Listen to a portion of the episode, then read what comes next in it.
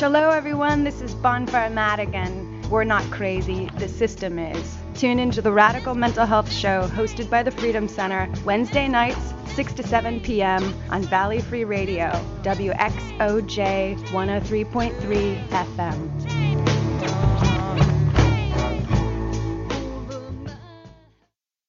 Hi, everybody. Thanks for tuning in to Madness Radio. I'm your host, Will Hall.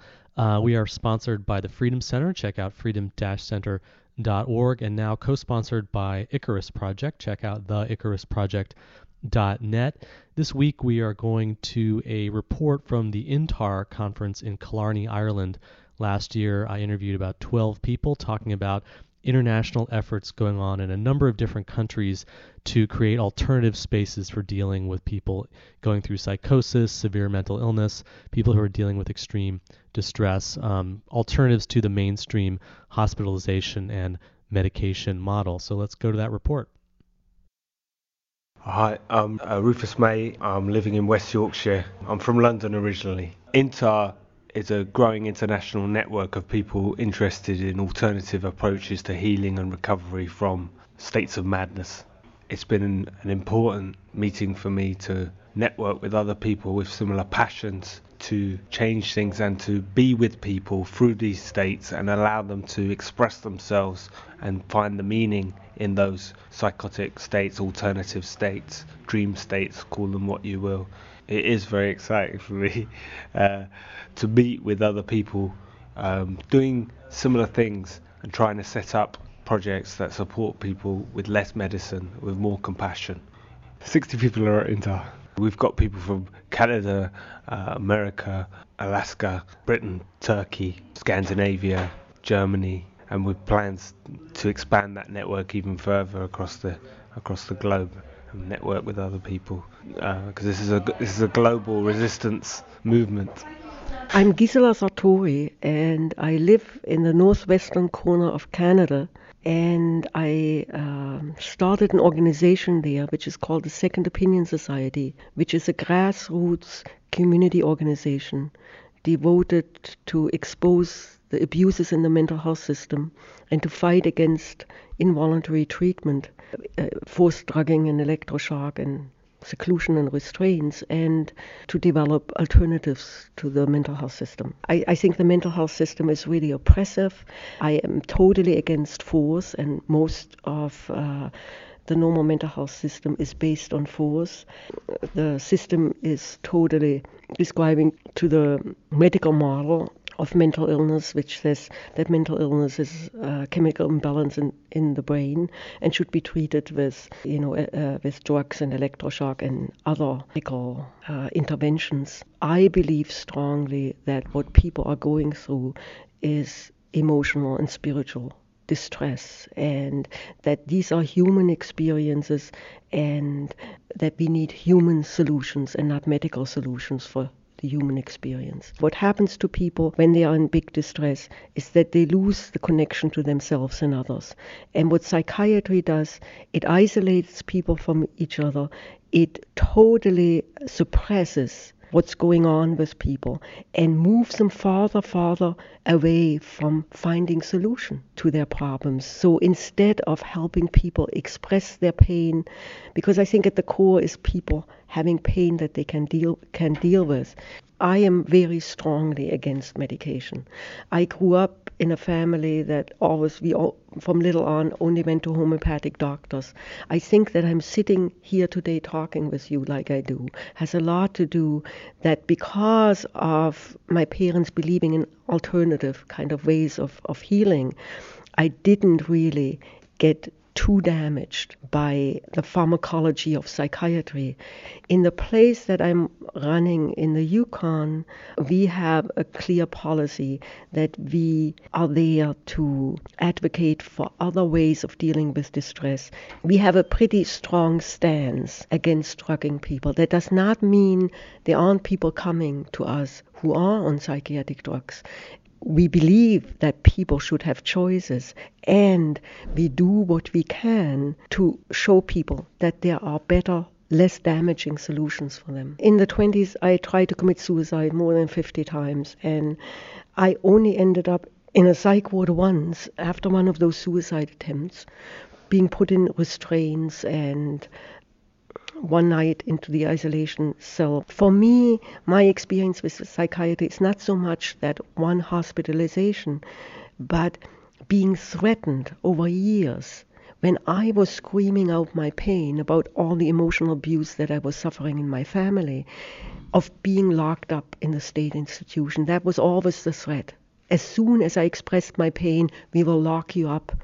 I work a lot with First Nations people and I work a lot with young First Nation men who get diagnosed with schizophrenia. And what I really experience talking to them is what they are really struggling with is finding their place in the world, coming to terms with who they are. It's all about kind of finding their own identity and kind of the search for their authentic self. And what they are told is that it's a chemical imbalance and that they have to take these drugs for the rest of the li- of their lives. And yeah, for me, it's more about f- finding meaning in life, uh, struggling with these existential issues that we all have to struggle with.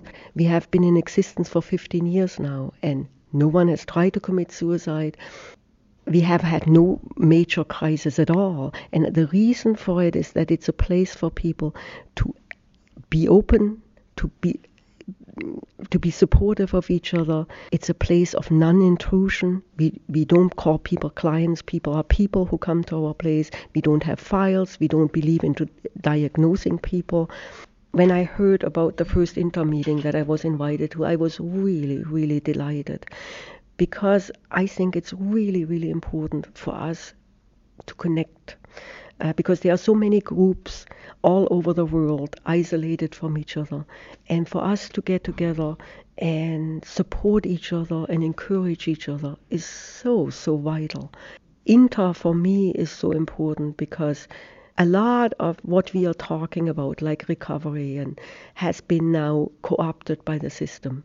And there are a lot of groups using these words that we came up with and these concepts and doing the old suppressive mental health crap. And and for us to come up uh, to come together and talk about what are real alternatives what what makes a real alternative an alternative I'm Sarah Porter. I'm from New Zealand. I'm a person with lived experience of distress, which um, began for me in my very early childhood. And I was first put on medication as a nine year old. And so now I have nearly 30 years' experience of experience of a label, and I regard myself as a person in recovery. I work for an organisation called Wellink Trust, and my role in that organisation is called Peer Development Specialist. The problem with the mental health system is that it doesn't take the um, the truth that people speak as being the truth. The idea is that the professionals, the clinicians, whatever you want to call them, know better than I know what's going to work for me. And, and for me, that's always been a problem. And what I'm working for is a, is a change whereby we can actually trust in what people believe is best for themselves rather than thinking that we always know what's going to be better. I'm really excited to have had the opportunity to be at INTAR, and for me, what's been happening here is it's a, a, group of people from all around the world who are all interested in finding something different, a more kind of alternative and innovative way to respond that actually honours the experience, that respects the individuals who are having that experience and that um, looks to provide more useful ways of supporting people to live with some of the distress that's involved with that experience and be able to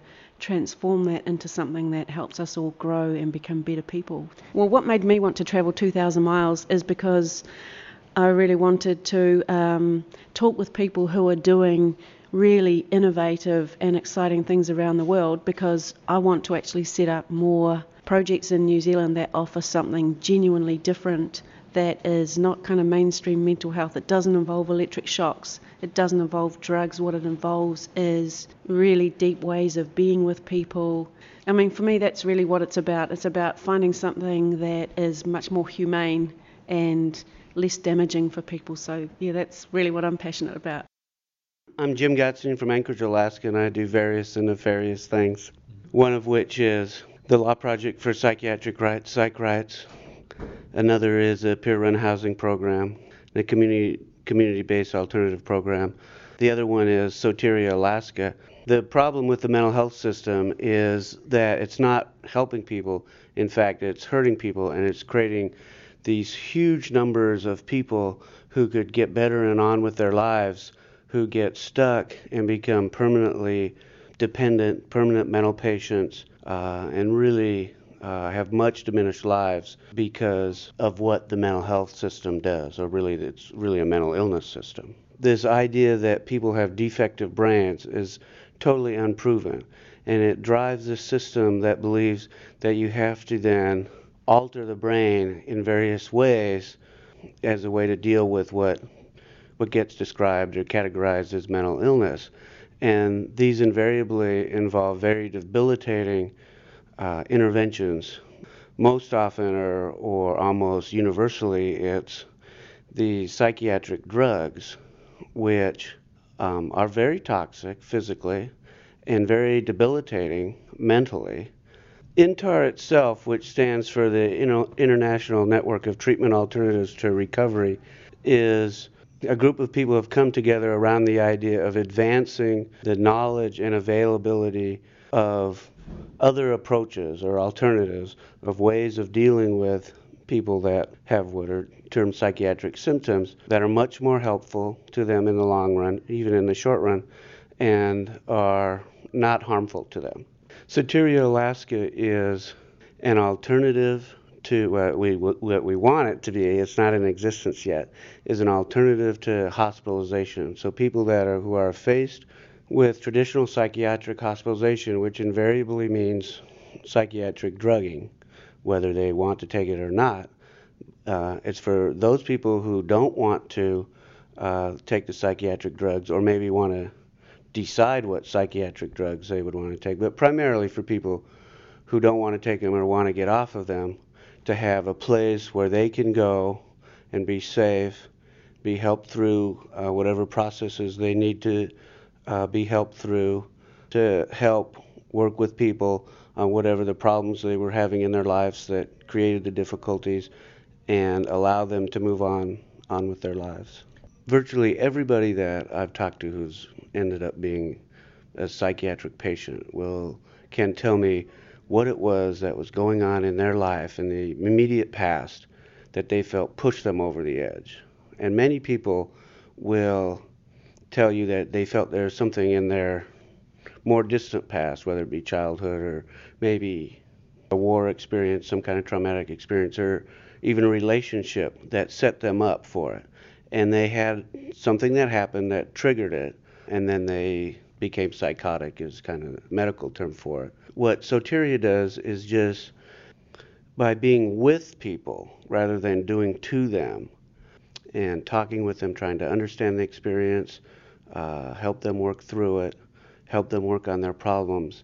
That's much more helpful to people. And the name comes from a project in the 1970s by Loren Mosher and others, Alma Menn and Voyce Hendrix, that proved that this method was at least as helpful by the measure of relapses as traditional hospitalization was not really any more expensive and the long term outcomes were much better for people because they were able to get on with their lives. I'm Judy Schreiber, and my involvement is to try to continue the work of Soteria House. Soteria is a concept and house that my husband, late husband, Loren Mosher, started in 1970 as a research project to prove and work with the fact that uh, psychosocial interventions and relationship were better, if not more important, than just using medications. Um, the house lasted for uh, uh, several years, up to 1980, and the research that he did, the initial research, proved that people who were kept off neuroleptics at that time for the first six weeks, which was the part of the research design, actually did the same, if not better, than the folks in the general hospital who were started on neuroleptics. And also that the fact that they were off medications did not hinder them in any way. Uh, it was a small house like home-like setting. Was a small house in San Jose, set up to house uh, six to eight residents. two staff at a time who were on for 48 hour shifts. Uh, it was a free flowing house without, the only rules were I think if violence got out of hand, there was an incest taboo, so the staff and clients couldn't sleep together. Otherwise, it was a pretty well self determined household based on the needs of the residents. The folks who were there loved it. Um, the medical establishment hated it because it challenged all of their views about medication and big business and hospitals. And another big piece was using uh, quote unquote non non professionals, so it wasn't filled with uh, psychiatrists and or social workers. And the people who were hired were hired because of their interest in. Some of them had some uh, psychiatric distress in themselves or their own families, and also people who were interested in doing alternative interventions like yoga, acupuncture, gardening, art. Okay, the non professionals were the staff and their training was on the spot training. So that as issues came up, either Loren, who was Dr. Mosher, or um, other folks who were in the hierarchy would review the issues and teach people along the way. So the, the wish was, the hope was that people did not come with preconceived notions of how people needed to be treated. The philosophy of what caused mental illness, Dr. Mosher believed that it was a process of growth and that if people could be helped through it and not made um, dull by medications that they would learn and grow from it. Soteria House closed because the funding was taken away finally by the National Institute of Mental Health. Um, however, Dr. Mosher went on to start two other houses for folks who were more chronic users of the system, but with the same principles of um, the importance of relationships, um, no staff hierarchy, uh, no and as few medications as possible, and uh, the humanness of the environment. And now people are trying again to start some Soteria houses around the world. There's one in Switzerland, which is a direct replication of the one in uh, San Jose, and that's been going on for 20 years successfully. Loren Mosher was a psychiatrist who um, got his sort of uh, experience and interest in this more when he was in England for year fellowship and uh, studied with Ron, Ronald Laing and stayed in and out of Kingsley Hall to learn what Kingsley Hall was about, which was one of the first houses.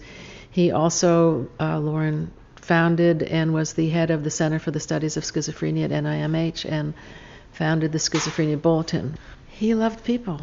His philosophy was people should be allowed to do what they want, should have choices in life, shouldn't be forced into anything. Uh, his philosophy was to be totally non judgmental and accepting. Uh, his phenomenological stance was based on viewing people where they are and starting where they are.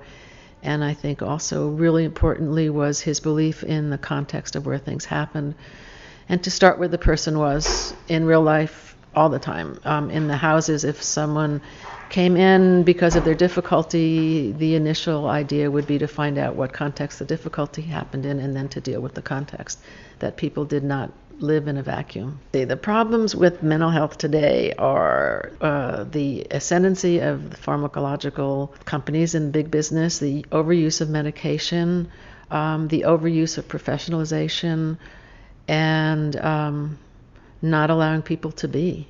I mean, his big thing was allowing people to be and being with someone. I wish there were soterias all over the world so people could do what they wanted and get better. My name's Alma Menn, and some people have called me the mother of Soteria House. Loren Mosher was working in Washington, D.C., and he was interested in uh, setting up a house of this type. And he had a lot of ideas about the theory of what should be done. And uh, decided that it would be good to set it in the, in the San Francisco Bay Area. So I was hired to start the whole project. Is a, is a place where people are interested in in healing through relationship and and looking at human relationships. This was in 1971 to uh, in some sense to replicate Kingsley Hall, R.D. Laing's Kingsley Hall, but in a, in an American way and uh, whereas Kingsley Hall, no one was paid to be a helper there. We, there would be paid helpers, and since the patients, of quote unquote, the people who were in, who were in trouble, who came to, to be there, were people who knew about the philosophy of R.D. Laing and uh, had some idea that that this would be useful to them. Instead, we, and also since the NIMH was funding it, we had to show that it was um, useful by having a, a study in which people were randomly assigned to either to Soteria House or to community service. I mean, they were in community services. They were entering community services. The first staff that I selected were all high on um, artistic sense. So they high. They were as high as artists on artistic. But the, I looked for people who I thought could be empathetic. And uh, I also asked them to each one to sit for a day in a seclusion room in the uh, acute hospital. So I, uh, you know, arranged with the doctors to let them have one of my people, so that they could see how they might feel in those circumstances, and they would, in turn, could could not want to do that. For one thing, there were no medications, there were no nurses, there were no signs of a hospital. It was just a house. I forget how many bedrooms, but it's probably six bedrooms. It's a large house with lots of lots of common rooms as well and a garden. But we were right in the city, and uh, we were people people came to us who were on their way into acute hospitalization. So we had to be prepared to uh, relate to them as soon as they came in, and we had to be prepared to we had to worry about whether they might hurt themselves or hurt us. And so that was the rule. You can't hurt, can't hurt anybody else, and you can't hurt us. Uh, and uh, beyond that, we just tried to, to make a home to satisfy the people that lived there, so that as well as worked there, so that the the, the mores and the, and the behaviors in the staff, the food that we ate, was all things that could be changed uh, to meet the needs of whomever was there. So that um, in general, there might be one or two people who were floridly uh, distressed, and the rest of the people were behaved pretty normally. There was no doctor to say whether you could go out or not. So whether you went out or not as a person who was in trouble depended on what that staff person at that moment thought was possible. So you say to somebody, No, you can't just go out because you're too distressed, and I'm afraid that you would get into trouble, and I want you to stay here. So we did things like uh, if the person said, I'm very upset, I got to go home to see my ma, we would take them, we'd say, oh, wait a few minutes and we'll take you, and then bring you back. And also, it was totally open, so the families could come and be there. So it, I think it was markedly different than a, a, usual mental health facility. We found, it, most interestingly, that in the control group, that, that is the folks who didn't come to Soteria, uh, and in the Soteria group, that both groups had, had their symptoms subside within about six weeks. No more, you know, so that we, because we measured them at six weeks, so it's not clear. Uh, but in terms of florid uh, symptoms, those things would be uh, gone. We found that people were able to keep their social relationships with their friends and their families and girl, girlfriends if they had them, because and you know their own private doctor, because they were not removed from the community. And we and what we hoped, and I think we showed, is that people uh, did not become chronic in the same sort of sense. And that, as I say, they were able to leave without medication. They were, we asked them to stay, and they stayed generally uh, as long as they wanted to. But we, we thought a good outcome is to stay until you have something to do during the day, a place to live, and you're not you're not going to get in trouble uh, with the, psych- you know, the psychiatric police or anything. So yes, so that we, uh, I think we, we, I think we certainly showed that, and we were in a normal community. We certainly had events, not terribly uh, dangerous. Uh, you know, people running out of the house and taking their clothes off and riding a bicycle around the neighborhood. But we were able to to be normal enough that uh, we were not drubbed, we were not drubbed out of the community. Uh, people still allowed us to, to take residents, people in trouble. Clearly, non drug alternatives, uh, a, a, a, resident that can contain and comfort and protect and not use uh, psychiatric drugs for uh, uh control is, is, is definitely uh, an improvement over the current way we treat people. One person, you know, had been in and out of hospital, not too many years, who came into Soteria um, had been having troubles, not you know, not in hospital, went on to uh, um, recovered within a few weeks, went on to go to school and get a master's degree and and set up run a halfway house in another community. So there's several stories like that. Some people finished medical school after the psychotic episode. Some did not. We had some went on to do something that was less stressful. But uh, pretty much everybody had some kind of a job and some sort of a, a future. And these were all people between uh, between 18 and 30. So they were all young and young into their initiation into chronicity. And so I think this is the most important thing that we can say, is it does impede chronic dependence and chronic addiction to uh, mental health systems.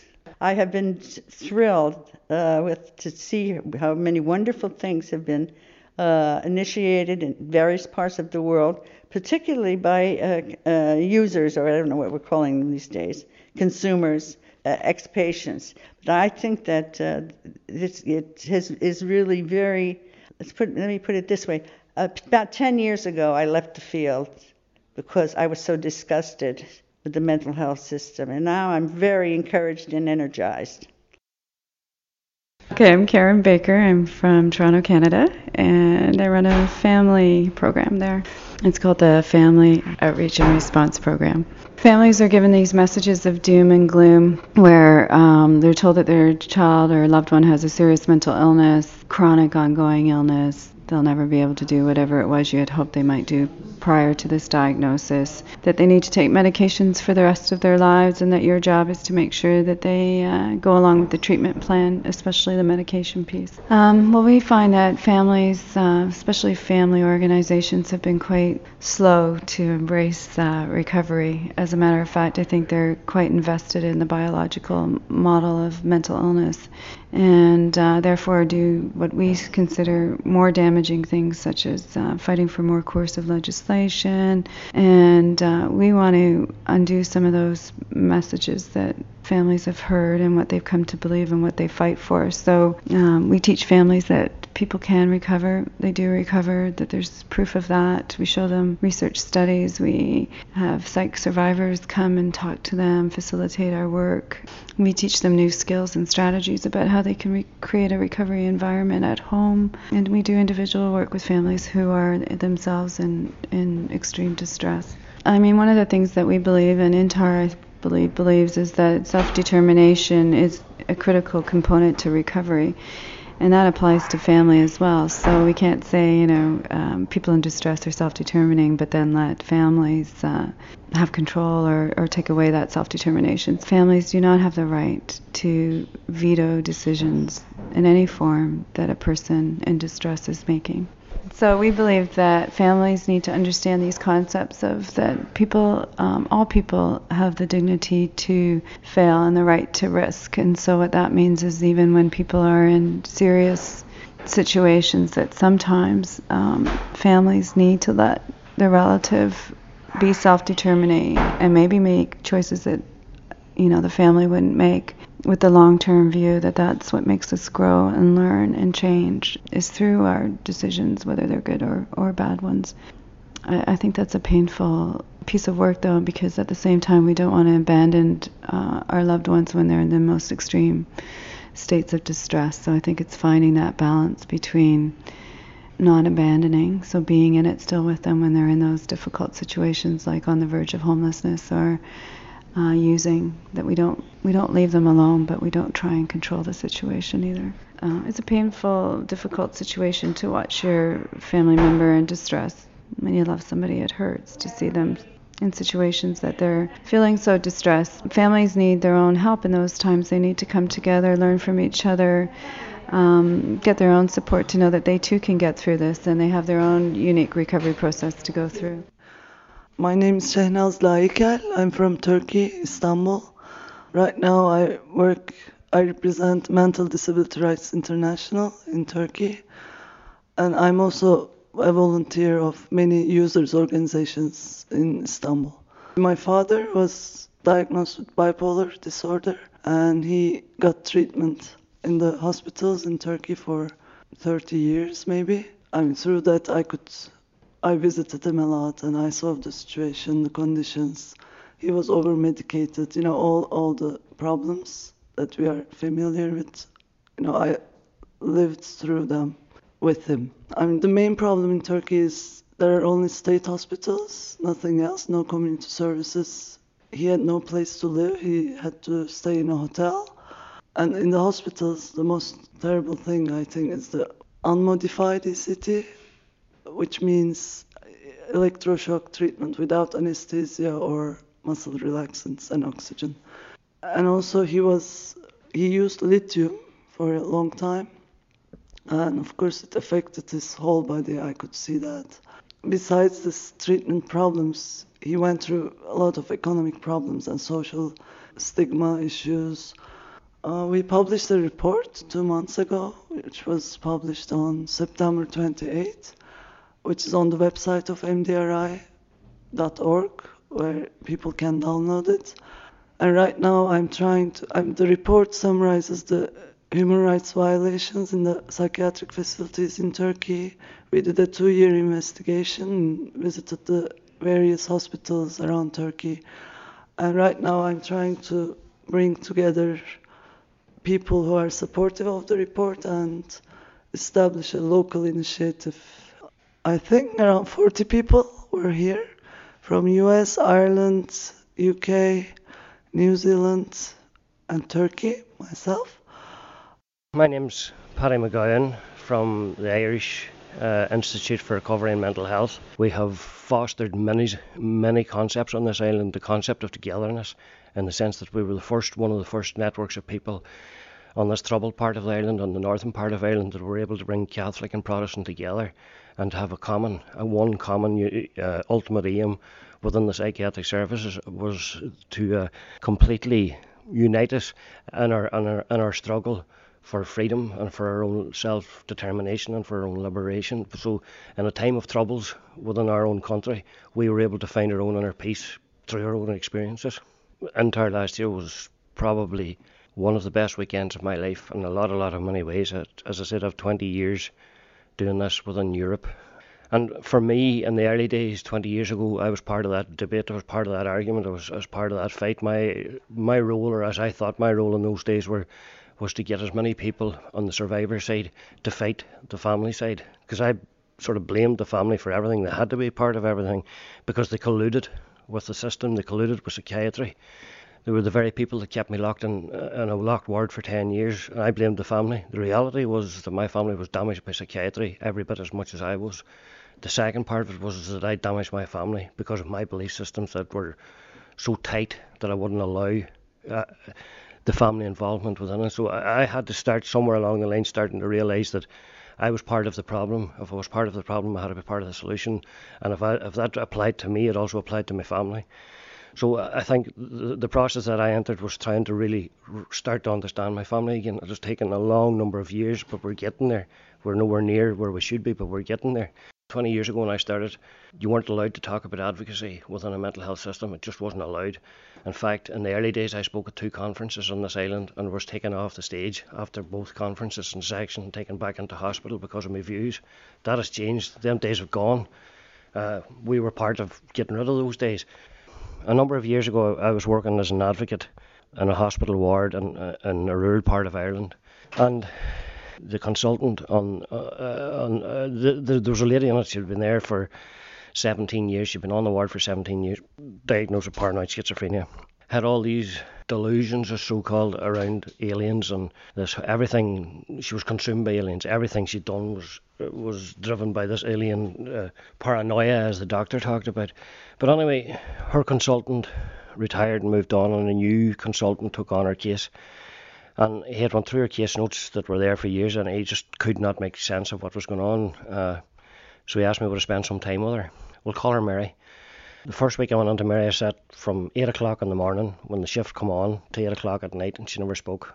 Tuesday, 8 o'clock in the morning, 8 o'clock at night, she never spoke. Wednesday, went on 8 o'clock in the morning, and I think it was about 12 or half 12 there's a debate around it. I think about 12 people that were near me at the time said it was half 12, 1 o'clock whenever she spoke. I don't, I don't know. I was lost in time. She looked up on the bed. She sat up in the bed and she turned around to me and she says, You're not going to go away, are you?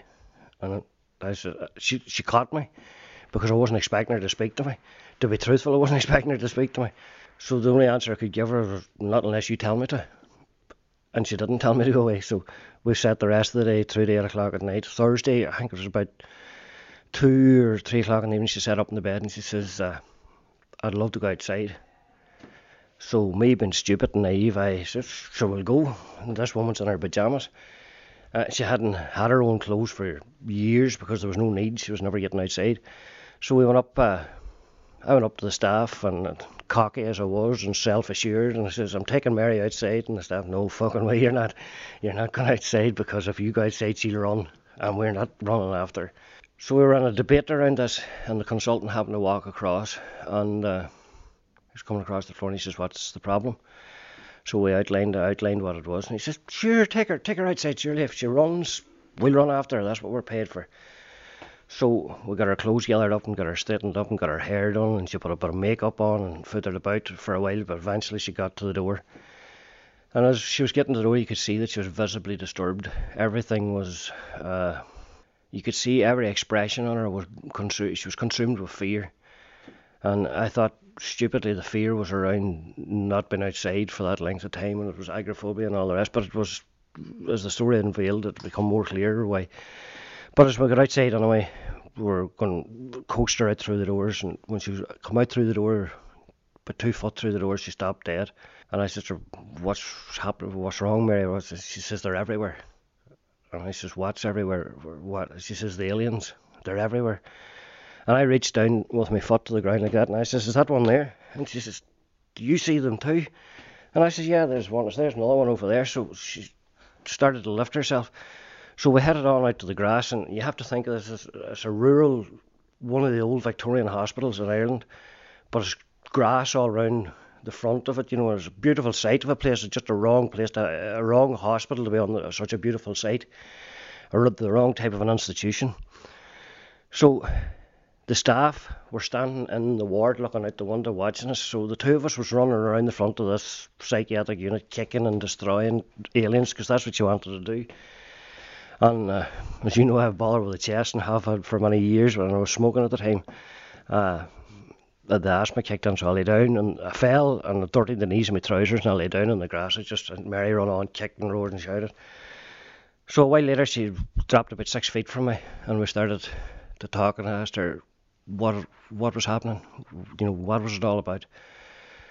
And to shorten the story, I don't do it justice by shortening it, but to shorten it, uh, Mary told me her story. Mary told me how she'd become a psychiatric patient. At the age of 17, she was raped. In the process of the rape, become pregnant.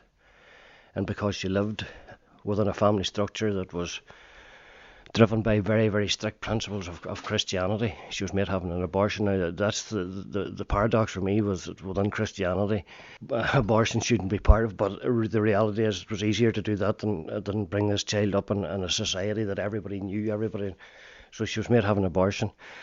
Shortly after that, uh, Mary was admitted to a psychiatric unit, and that's where I picked her up years later.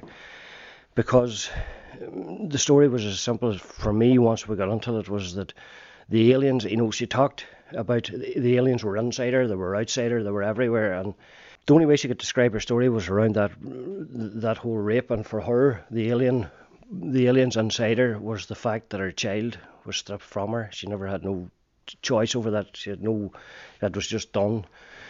And then on top of that, then to end up in a psychiatric system, society then punished her for being the victim of a violent rape that she had no way of protecting herself from. And then for society then just to devalue her, to dismiss her, to punish her, and to lock her away in a psychiatric hospital and call her crazy. for me showed then humanity that people that humanity can have in another defenceless human being. The only thing about it is Mary has moved on. We, we went into a recovery process and we worked our way through it. She worked her way through it. She's now married. I stood. She gave birth to twin children. I stood for those children a few years ago. She's living in England, happy, contented. She still has her demons, she still has her aliens, but she knows what they're about. She knows how to live with them. They've come to an acceptance of each other, and she, she's a happier woman than she was a number of years ago here.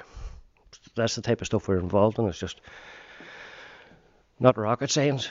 It's just about two human beings being able to sit down, one not judging the other person by any shape, size, or form. People say to me, is there any such thing as aliens? I don't know things like that. I don't understand things like that. All I know is that I believe what people tell me, and I believe with what. If they tell me, you know, that I worked with some, a fellow one time who told me he was Tutankhamun, everybody else said he wasn't. Every morning I met him, I addressed him as Tutankhamun, I shook hands with him, and that relationship goes on to this day. But it's driven by him. He tells me what I need to know. It's built out of respect. Well, I'm Mats Jespersson uh, from Sweden. I'm uh, working in our survivor organization since uh, 16 years. The problem with the mental health system, uh, there's a lot of problems. For, for me personally, it was really this mental ill concept which I couldn't understand, which I thought was so ridiculous. If you really think it is a mental illness we have some biochemical causes, then of course you develop all this We have to have a hospital, you have to have a doctor, records, pills, and so on. But if you question this basic, this fundamental idea of, of uh, mental illness, of the medical model, then you have to find another way and you develop other ways of dealing with it and to to help people or support people. To be mad, I usually use that word. I like this old word mad, madness, instead of psychiatric illness or, or, psychosocial disability or whatever. I like to call it madness. And to be mad is for me to be in, in a jungle. And a jungle is a dangerous place. There's no map, there's no road in it. You don't know really how to get out of it, and it's very dangerous to be there. And you have, in some way, you have happened to enter into it. And what psychiatry is trying to do is they're trying to protect you by building a wall around you in the middle of the jungle by medicines or by other measures. And that doesn't work very well because it breaks down, but and it's also very not very good because then you have to stay in the middle of the jungle in this little enclosure. And uh, the psychologists they want to map the way you have into the jungle, and that could sometimes be helpful, but often they don't know much about the way out. They not have much advice to to to find the way out. And uh, so my alternative is really to have a companion who doesn't actually have a map but it's better to go with somebody else than to, to move yourself and to find try to find a, way out. And this companion could be a person who have had that experience something similar himself. And the most important in my model is that you accept the the where this people have entered the jungle where he is you must accept that and go to that place instead of trying trying to draw this person out of the jungle or out of the madness or whatever you call it and accept from the first, in the first instance, you accept where this person is. It might be he is here, it might be he is on another planet, he might be in, in a conspiracy with a secret police or, or, whatever it is. You accept that because that, that is where he or she is. And then you go together to try to find a way out of it. Of course, we know a lot about this uh, side effect and risks, especially in, in long term. We know about that, but uh, for me, myself, it was mostly a psychological problem with medic medication. Now I was in this lucky state that the medication had no at all positive effect on me. Because if it had had that, if it had made some release for me, for my suffering, I would surely have accepted it. But it, the psychological problem is then, at least for me, that then I would have stayed on that because I had some relief from my pain, from my suffering, and that's everybody wants to have that if you have a suffering and pain, and if you feel that you continue with that. But as I didn't have any benefit of the medicines, they were just negative effects. I throw them away, and I'm very lucky of that because uh, the pain on the uh, or the um, suffering or the anxiety anxiety, what they call in English, anxiety you have, is not. It has a, also a purpose. It, it's a driving force, and if you take that away, you take away, away part of the driving force of, for you to search for the way out. So even if I was suffering, because my suffering at that time was it was really terror, 24 hours of terror. So it's nothing you want to to choose to be in. But happily enough, there was no solution with medications. So the only way was to continue, and the suffering forced me to continue until I found a way out of it. For me, it was when I was reading the mystic John of the Cross, 16th century mystic, Spanish mystic. His name is in Spanish Juan de la Cruz, and he gave a description of my uh, experiences during my madness, which was clear, which I could accept. It was really the, the description I was looking for, and he also put it into a way, a, a journey, where you go through the darkness, through the night, to, an, to another level and that was the help for me because in a very short time then my so-called incurable disease disappeared. Okay, my name is Sabine Dick, and I work for an association that is running the Runaway House, which is an explicitly anti psychiatric facility in, in Berlin. It's a crisis shelter, and we offer support and also um, withdrawal from psychiatric drugs. We work explicitly anti-psychiatric, which means we don't make use of um, psychiatric diagnosis or terms or the notion that goes along with it. Well, most of the residents do come to the house. All of them have had some bad experience with psychiatry or psychiatrists. Half the staff are survivors themselves, which does make a great difference in working with people health system. And this is why we turn to the homelessness sector and, and now are funded by this. My name is John McCarthy. I am the public relations officer in a voluntary capacity with the Cork Advocacy Network. I'm also a member of Mind Freedom International. I live every day with the normality of madness and I had a, a breakdown. Uh, I went nuts. I I go around trying to change things uh, in every way I can. What is wrong is that there's a friend of mine at the moment on her 73rd readmission to a hospital in Cork. Uh, and this day, four nurses are going to hold her down and forcefully inject her with, inject her with Haldol, which is giving her tardive dyskinesia, which for those of you that mightn't know that, because up to very recent I didn't know what that was, is the shakes. And she drools at the mouth and she shuffles when she walks. And there's nothing whatsoever physically wrong with this because when this woman is not receiving this medication, I dance with her. Uh, now she can't talk to me because she's in such a comatose state because what's been forced on her, by the way, legally legally under the mental health system and the mental health acts in this country and in your country and in countries right across the Western world. We just need to state that this is wrong and therefore it has to stop. And it's my firm belief that if it does stop, the alternatives will be found very quickly. Because now they don't have the convenience of forced medication. I've been hugely energized by, by this weekend because you are in the process of setting up the alternatives. We talked out all sorts of issues. We spent hours, and I, I think it's important that your listeners understand that most people are here over this weekend. They've traveled enormous distances and nobody's been paid. And if you're out there and you're living with the problem of madness, there's a lot of people out there working on your behalf for nothing.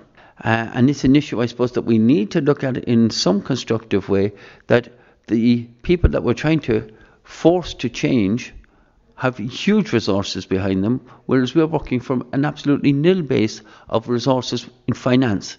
But we beat them because we have a greater resource in heart, and it's coming from a different place. Uh, and that's what was so positive and so powerful about this weekend to see the passion that people have because they know what they're doing is right. Yeah, I started writing poetry when I went mad, you know. Um, and and if if you're out there listening to this somewhere and, and you're saying it's that's very offensive to say this, please realize that society has stolen the concept and the word madness from us, and they have no right. Sorry, they have no right to steal it from us. Um, and there's nothing wrong with being mad. What's wrong is the concept people have put around being mad. Uh, because you see, the, the people that I met in the so called asylums of this country, when I was in them, and I spent a year in them in silence, in absolute silence, were the most intelligent, sensitive, wonderful people you could possibly imagine. And like the insanity is that we're locking up the wrong people. We should be locking up the people who are signing us into these places and not the people who are going into them. I'm going to go on a bit now, but here we go. Do you see, the, I, the Maori in New Zealand have a little system running, yeah? And I love this thought that if somebody in the community goes ape, goes nuts, gets a psychotic attack, whatever label you want to put on it, just goes off the rails. The chief calls the community together, the tribe together, and says, What did we do to cause this guy to react like this? What does the community do here? Lock that bastard up as fast as you can because he's going to cause us fierce damage. And it ain't our responsibility. We didn't do anything. We haven't done anything. But of course, the community has. Of course, the community has. So, if there's another little effort to be made out there, it's to change the community's attitude towards their responsibility for what's going on. Um, and I'm not even going to get into the drugs business because that's, I mean, the drugs companies spend two billion, to my knowledge, every year on marketing. On marketing. So if they've got two billion to go out there and expound that cause, nobody's going to take any notice of what I say about whether it's right or wrong. So we have other avenues to work on that I think that are much more important than to be fighting the drugs issues. and, and like if you're taking drugs and they're working for you, the blessings of God on you. But please, please, please stop arguing with the people who are out there talking for the people that they don't work for. Because you see, we're not out there fighting for you if it works for you. We're fighting for the guy who spends 50 years in a mental institution because they've taken his soul and they've taken his life. And that's the guy we're out there fighting for. So if you're out there and you're happy with the drugs, stay quiet, do your own thing, Nobody's arguing with you. Nobody's insisting you come off the drugs. I'm arguing with the fact that I spent eight years shuffling around the wards of mental hospitals in this country because they nearly killed me and they nearly stole my soul. So don't tell me that I can't talk out about them because you're happy with them.